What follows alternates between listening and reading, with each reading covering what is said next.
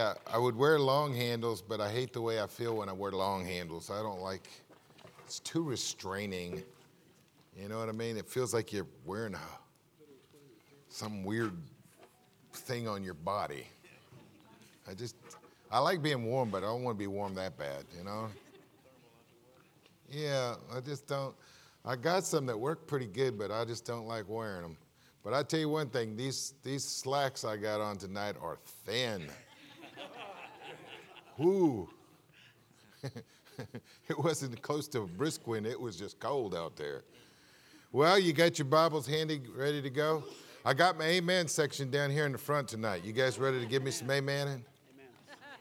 Come on, let's hear it. Come on, let's warm you up a little bit. Amen. Let's hear a little amen on this side over here. Let's hear a little amen and over here. Amen. Okay, how about in the middle here? Guy, that wasn't hardly nothing. Man, I'd croak if I had to have an amen. How about this side over here? Amen. All right. We have us an amen in section down here. I had to bribe them to get them come down this close. They're afraid I'm going to spit on them. Uh, anyways, we got them down here right where I can keep an eye on them tonight. They're nice kids, I'll tell you what. They just need Pastor to harass them once in a while, don't they? Right? Come on now. There's nothing wrong with that. All right. You got your Bible ready to go? We're in second, First Thessalonians chapter number 2, and I'm going to do 17, 18, and 19, okay? You ready? He says, but we, brethren, being taken from you for a short time, in presence, not in heart, endeavored the more abundantly to see your face with great desire. Wherefore we would have come unto you, even Paul, even I, Paul, once and again, notice this, but Satan hindered it. For what is our hope, our joy, our crown of rejoicing? Are not even ye in the presence of our Lord Jesus Christ at his coming? For ye are our glory and our joy. Now, we've been working our way through this chapter, and tonight we're all the way down to the last couple of verses. And tonight we're going to talk about joy and rejoicing. We're going to talk about the throb of love in verse 17, the thrust of Satan in verse 18, and the throne of God in verses 19 and 20. Okay? Now, Paul, you'll remember, started the church at Thessalonica in three weeks. He was there three Saturdays, three Sundays, three weekends. Preached, got people saved, started that church, and then it was run out of town on a rail. Pretty much that's what happened. You know, with Apostle Paul, when he went to a town, it was either a riot or a revival. It seemed like there wasn't any in between with him. It's a revival or a riot, one or the other.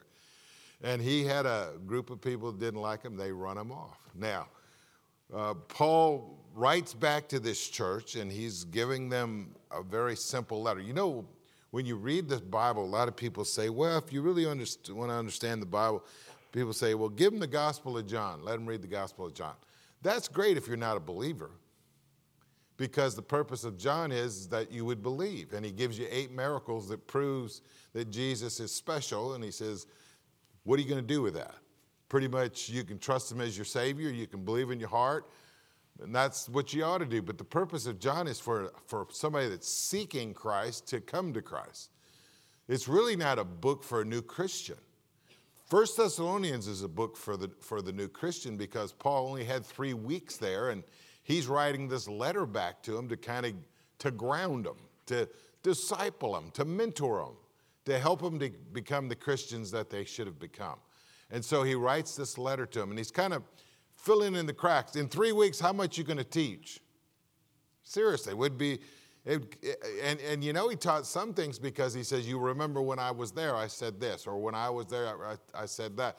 And, and there's clearly things that he taught, but he's kind of writing back to him and he's, uh, uh, you know, trying to help him grow a little bit spiritually. So he's going to talk a little bit tonight about how much he loves him. And by the way, isn't that great? Aren't you glad the Apostle Paul actually loved these folks? Amen. Yeah. if you know somebody loves you, they can talk to you and kind of talk to you a little bit straight, and you know they got your best interest in heart, don't they? So Paul writes to him, and notice the way he starts off. He says, But, ye, but we, brethren, now notice he includes himself in that statement. He said, We're both brothers in Christ. Brethren is a very wonderful term for a Christian. We're brothers and sisters. Would you agree? We're part of the family of God. And when you call somebody a brother in Christ or a sister in Christ, you're saying, hey, we're all in the same family. Now, notice what he said. Drop back, if you would, to verse, uh, let's look here. Look back to verse number eight. He said, I'm affectionately desirous of you. And where we're willing to have imparted into you not only the gospel only, but also our own souls. Notice, because you were dear unto us. You were dear unto us. Now, that's a very similar statement as brethren. Uh, remember when Jesus came out of the water when he was baptized? This is my beloved. Similar idea to this word dear there. Dear and beloved, very similar word. And basically, it's a, a, a, real sign of affection. So he calls them a brother in Christ or a sister in Christ, and he refers to them as people that were dearly beloved, people that were dear unto him, okay? So Paul has a great affection for these people. And as you read down through there, he says in verse number 17, he says, I was, I was being taken from you. The word taken is a, is a word that we would say today, I was kidnapped. I was kidnapped. Um, Paul basically had to get out of town. You remember when he, when he wants to check on their welfare, he can't go back there. He wasn't allowed back in Thessalonica. He had to send Timothy back to check on him because Paul was kind of thrown out on his ear and said, basically, don't ever come back. So he says, I was taken from you. I was kidnapped. That's the word. He said, I was kidnapped from you for a short time. Uh, we might say it this way I was taken from you for a season. We got four seasons in every year, right? Summer, winter, spring, fall, right? He said, I was taken from you for a season. So he doesn't intend on it being forever. He just thinks it's going to be for a short period of time. And so Paul said, I was taken from you, I was kidnapped from you for a season. And he goes on, in presence, not in heart. Now, I may not physically be able to be there, but it doesn't mean my heart's not there. So, Paul is really telling these folks how much he cares about them, how much he loves them. He says, I can't see you right now. I was kidnapped, I was taken, but the bottom line is, I'm still there in my heart. Now, let's keep reading. Let's see what else he says. He goes on, endeavoring the more abundantly to see your face with great desire. That word desire is an interesting word because it's the same word that's translated many times lust. Remember the old song, Hunka Hunka Burning Love? How many, am I the only one that remembers that song? A hunka hunka burning love. That's what he's basically, that's the word that he's using. He said, Man, I have tremendous lust for you. I have passionate desire for you. He said, I want to see you again. So let me ask you a question. Does how many want to bet that the apostle Paul loved these folks and there was obvious in the way that he writes to them and the way that he acted around them? So Paul starts off by saying, I'm really I'm out of sight, but I'm not out of mind. I'm, I may not be there physically, but I'm there emotionally. I still love you. I still care about you. And he proves to them his love. Now, look at what he, what he blames it on. Wherefore, we would have come unto you Notice this. Even I, Paul, once and again, but Satan hindered us. Satan hindered us. Now, put your finger here for a moment, and I want you to turn back to the book of Acts. Just turn back to the book of Acts, chapter 17. Let's look there just for a second. The book of Acts. Let's look there in the scriptures. This is the story of when Paul went to Thessalonica. And we're looking at chapter 17. Let's start about verse number one. Okay, you got it? You got it over there? You're ready to look? All right, let's look and see what it says. Now, when they had passed through Pamphylia Amphilyus and uh, Apollonia, they came to Thessalonica. That's the town I'm wanted. And there was a synagogue of the Jews. Now, you remember a synagogue was a, a meeting place. It's a place where they did all kinds of things a community center, a place they worshiped on Saturday, a place they taught Hebrew during the week. A synagogue was kind of a catch all, all right? It'd be like having a gym in the back, okay?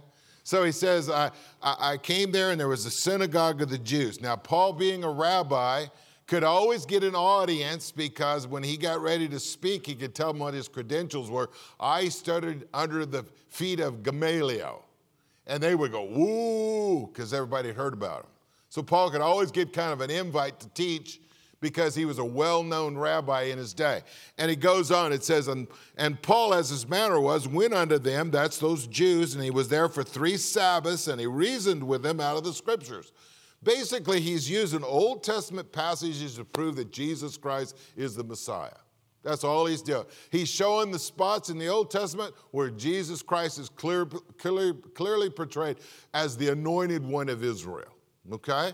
Let's keep reading. He goes on. He says, opening and alleging that Christ must needs suffer and risen again from the dead, that, that this Jesus whom I preach unto you is Christ. He's the Messiah.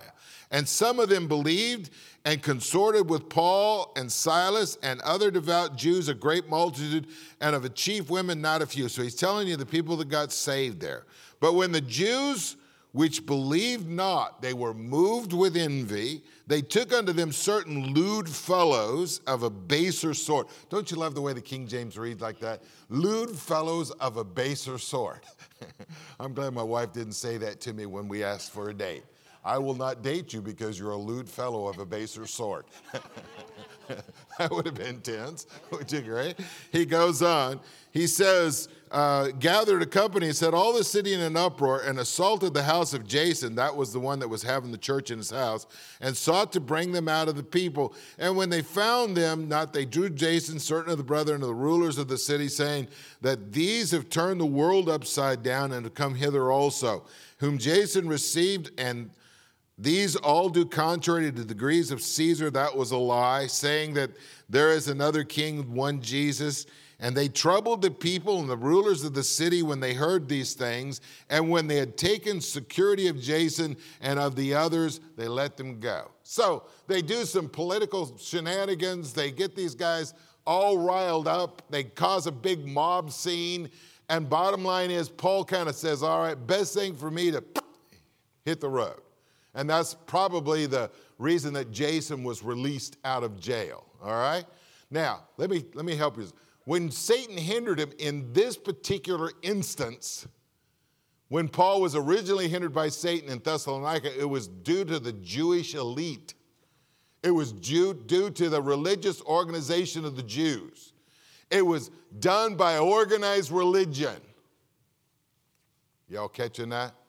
And by the way, organized religion will fight uh, the cause of Christ. There's no doubt about that. But notice the Bible says that Satan hindered us. That word hindered is an interesting word. It's the idea of to cut in on.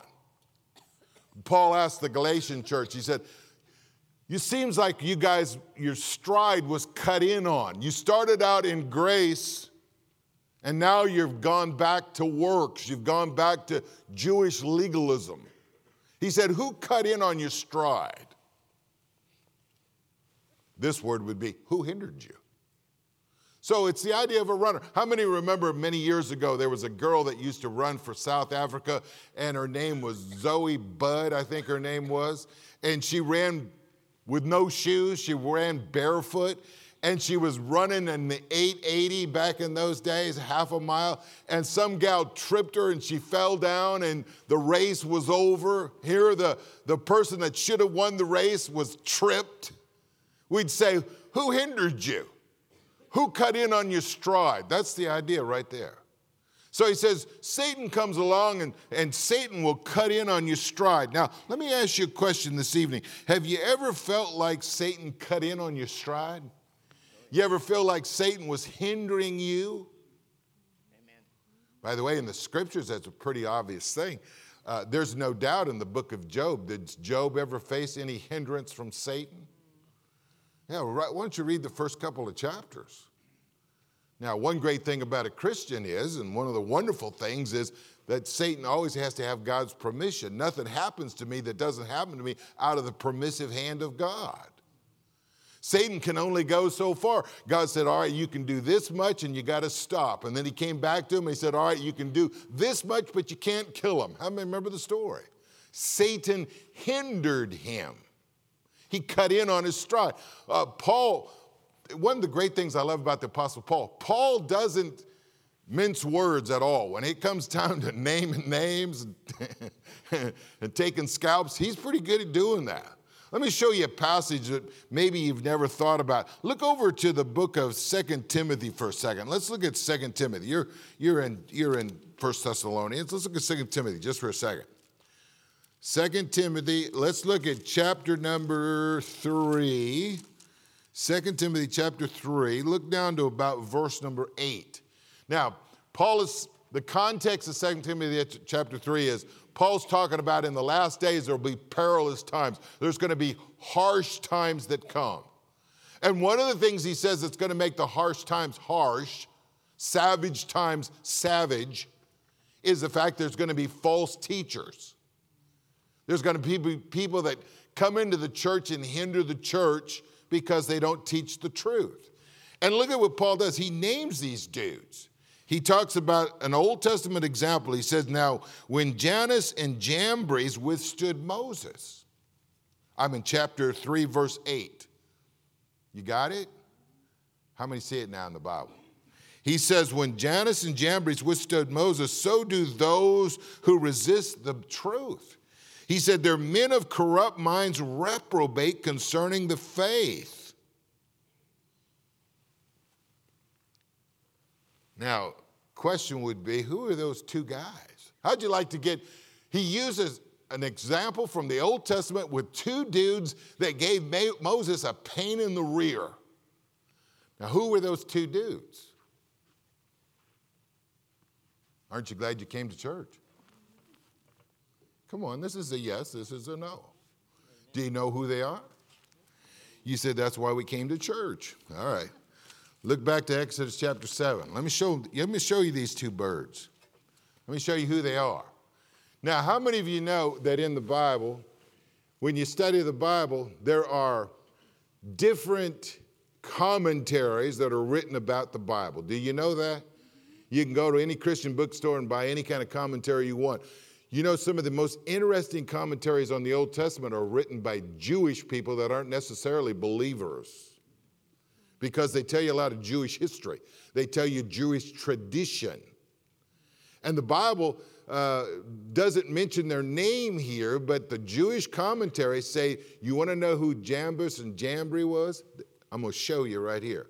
Exodus chapter 7, look at verse number Oh, look down to verse 11. Pharaoh called, well, let's read 10. Moses and Aaron went into Pharaoh, and they did as the Lord had commanded them. And Aaron cast down his rod before Pharaoh and before his servants, and it became a serpent. Now, you would have to admit, norm, under normal circumstances, that would get your attention. Throw your rod down, and it becomes a viper. Yes or no? Now, me personally, I'll see you. I, I don't need to hang around snakes. I'm not a snake lover it turns into a viper, probably a cobra, because that's probably the snake that they were most familiar with. So, notice what happens. The Bible says in verse number um, 11 Pharaoh also called the wise men and the sorcerers and the magicians. Most of your Jewish commentaries will point out that Jambres and Jambri were those magicians. Notice what they do. They did in like manner with their enchantments. They throw down their rods, and their rods become snakes. Now, if I was Moses, I'll just be real honest with you. About right now, I'm starting to get a little antsy. We're having the snake contest. Would you agree? And if you keep reading on, the Bible's going to tell you that Aaron's rod eats up those magician rods. Now that's pretty cool, isn't it? Let me show you another passage, just a couple of verses away. Look down to verse number 20. Moses and Aaron did so, and God commanded, lifted up his rod, and the waters that were in the river, and the side of Pharaoh, and the side of the servants, and all the waters that were in the river were turned into blood. Now you got to remember, they worshiped the Nile River.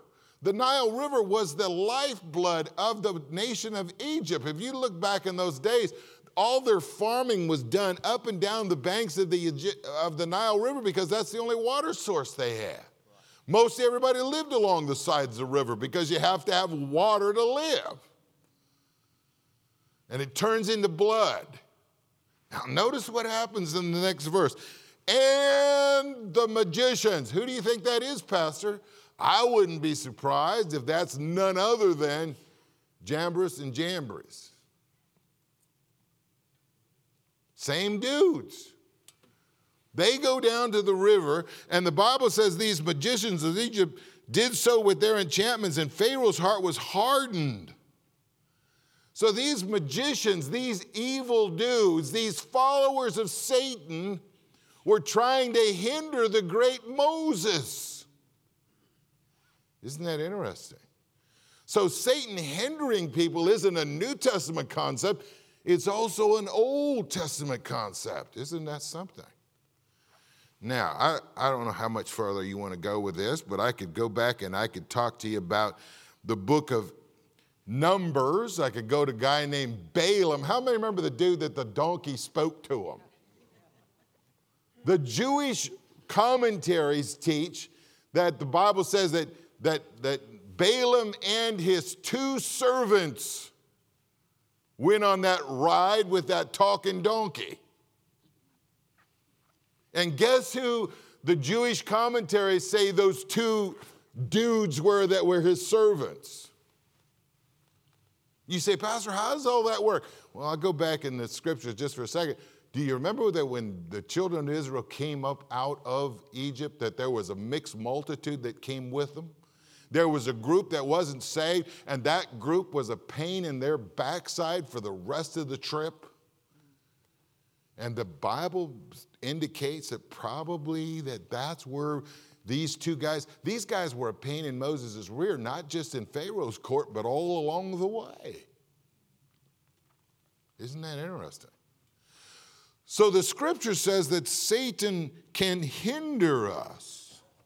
Now, I don't have time to spend all night on this, but I can prove to you out of the book of Daniel that Satan's team can hinder your prayer life.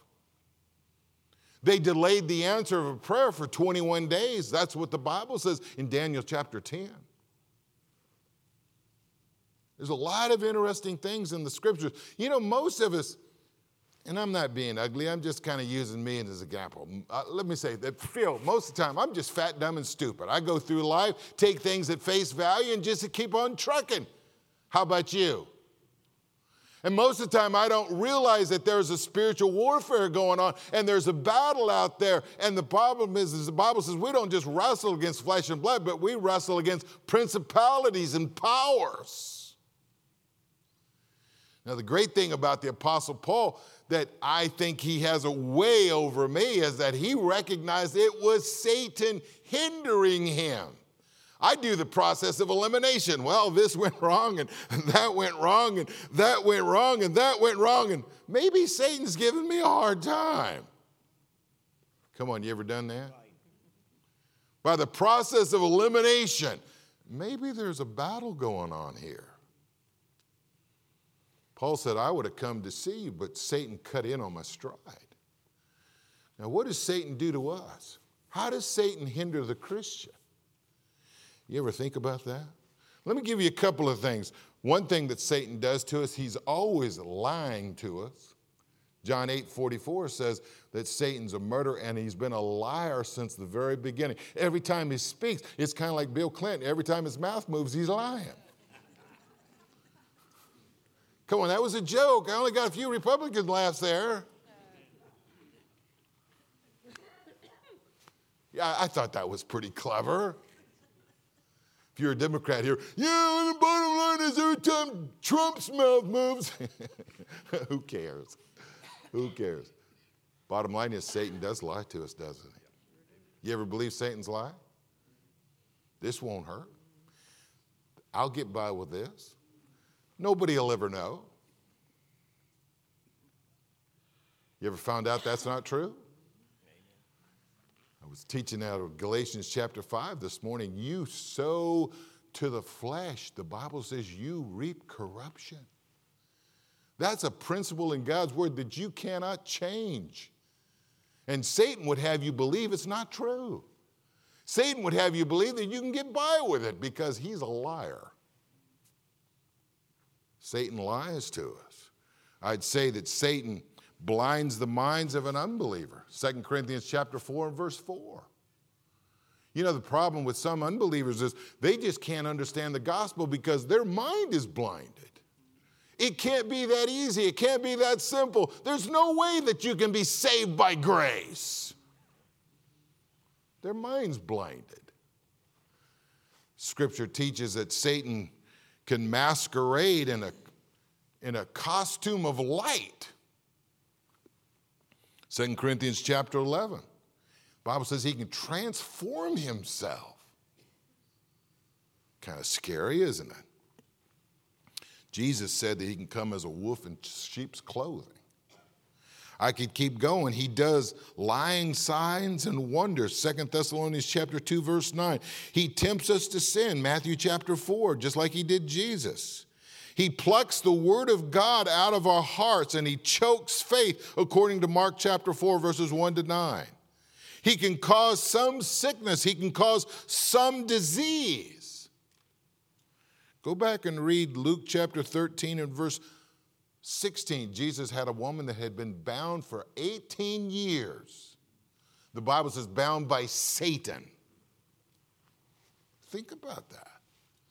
Some sickness is caused by Satan. Do you realize that?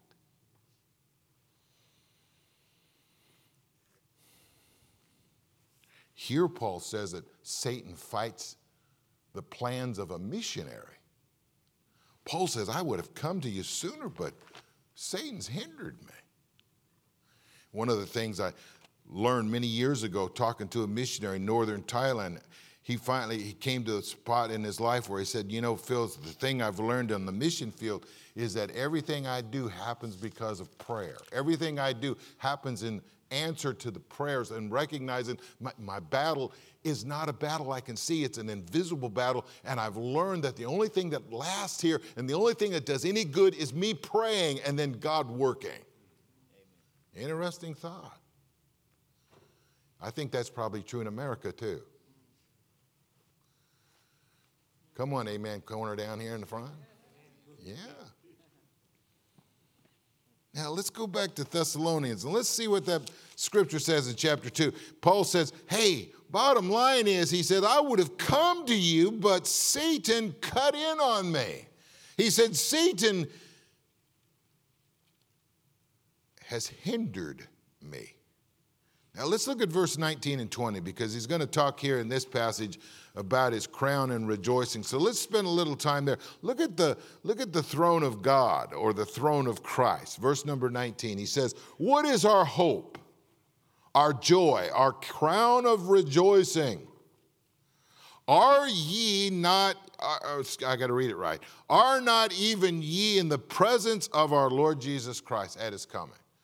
Now, what's the next major event that's going to take place in the world? What's the next huge major event? By the way, it's called the rapture of the church. Is Jesus coming again? Absolutely. And he basically says, hey, there's coming a time that we're going to stand in the presence of Jesus Christ. And he says, when I get there, my joy, my rejoicing, my crown isn't anything other than you. Think about that. What are you going to rejoice in when you stand before Jesus Christ? That you drove a nice car? That you lived in a big house? That you had a nice retirement? Do you really think that's going to matter? He says the bottom line is my rejoicing isn't on any of my accomplishments, on any accolades I've received in life. It's you standing in His presence. $64 question. I wonder if we'll have any rejoicing when we get there. There's only a couple of things in this world that's eternal. One is the Word of God, and the other is people. And Paul says, hey, you're my crown. You're my re- rejoicing. You're my hope. You're my joy. What will we rejoice in when we get to heaven? The word glory is an interesting word. I want you to look at verse number 20. It says, For you are our glory. How many have ever heard the word doxology?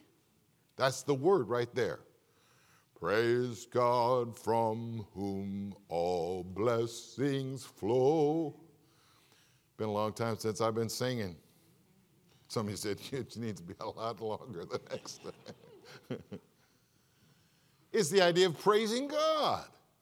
He says, You are our glory. You are our joy. Folks, let me ask you a question. What will be your praise, your glory, and your joy when you stand before God? The only thing you'll have is people that you impact with the gospel. I preached this morning about the fact that the Holy Spirit came to change us. You know what He changed? The fact He took cowards and made them witnesses. The fact that he took people that were lockjawed and all of a sudden they began to tell people about Christ. Folks, that's the, that's the deal. The Spirit of God doesn't come so we can have a blast, jumping pews, running the, running the church, handling snakes, speaking in tongues. No, the reason that God gave us the Spirit is so that we could be bold witnesses of Jesus Christ. I wonder what we'll have when we stand before God. Kind of interesting thought, isn't it? Years ago, when I was on a missions trip in Hong Kong, I was preaching in a church, a very unusual church. This church was a Filipino made church. The Chinese people have a lot of money and they, they they have maids that come in and watch their children, clean their house, do all the stuff, go shopping, the whole bit, take kids to school. Everywhere you go in Hong Kong, you'll see somebody on a bus or somebody on the on the train as you go along, and you, they've got a bunch of kids, and it's always a Filipino woman with a Chinese child, and that's her job to make sure he gets to school. I preached in that church, and it was a really unusual church because that particular church had about 300 women. And when they sang songs, it sounded like a ladies' choir. It was really incredible. I mean, it, it was just like singing birds. I mean, it was just beautiful in there. And there was, a, I counted 12 men. 12 men over 300 women. And I, I watched it very intently because I had never been in such a lopsided church before. It came time to take up the offering, and, and we had lady ushers. Makes kind of sense to me. That's all you got, that's what you use, right? It didn't use the deacons or they didn't use the men of the church, they used the ladies of the church because they didn't have any men. And when, it's, when the choir special came, it was all gals. No bass section. No bass section. They did really good with tenor, alto, and, and sopranos, but no bass section. When it came time to lead in prayer, the old missionary, it, guy had been there for a long time. Him and his wife just loved those gals. He led in prayer, and when it came time to preach, he did the preaching. And after it was over, uh, actually that particular day he asked me to preach and I preached and and so when it was all said and done, I had these little gals come up to me and it's one of those situations that's a little different. I personally think this is a little funky, but it's one of those churches where they all want your signature. And after you get done preaching, you look in their Bible and they've got, you know, like 50 or 60 people that signed their Bibles, some preacher that's been through town. And and I said, You sure you really want my signature? yeah. I said, You'll never know who I am. Anyways, I, I, signed a bunch of those Bibles, and then those little gals began to talk to me. And They said, Where are you from? They'd say, Well, I'm from Luzon. Where do you live in Luzon? They'd tell me the place. And I said, Have you ever heard of a missionary? I name a missionary. They said, Yeah, that's the missionary that led me to Christ. And then I went a little step further and I talked to another gal and another gal. She told me where she was from. I said, Do you know missionary that's named such and such that's on that particular island? Oh, yeah, that's the missionary that led me to Christ. When it was all said and done, I had six or eight of these gals that had been led to Christ by missionaries that we had supported in our ministry through the years. And these little guys shook my hand. They said, Oh, Pastor, thank you for supporting those missionaries. If it wasn't for those missionaries coming, we'd have never been saved. By the way, do you think maybe heaven's going to be kind of cool when we get there and find out the kind of impact that we had of people that we didn't even know? Paul said, You're my crown of rejoicing. You're my joy. You're my glory, my doxology. He said, When I get to heaven, I'll be praising God for you. You can admit that's pretty cool. Come on. You know, I said this in my Sunday school class this morning. There's only one good thing I can see on Facebook besides my grandchildren. I do like seeing them. But I've reconnected with some people that I've known from years gone by that have wrote me and thanked me for leading them to Christ or thank me. I got one the other day. It was absolutely incredible. I had a young guy that I led to Christ, him and his wife, and their name was Brett and Nancy Holloman. And they got saved. I remember the night I went over to their house and got the gospel and talked to them about Christ. I baptized them in the church. And she sent me a picture of Brett preaching in that old church way back when. And his church that he goes to now has now taken that on like a satellite. And he was preaching behind the pulpit area where I used to preach to him 30 plus years ago. Now, I'll be real honest with you, that was kind of cool.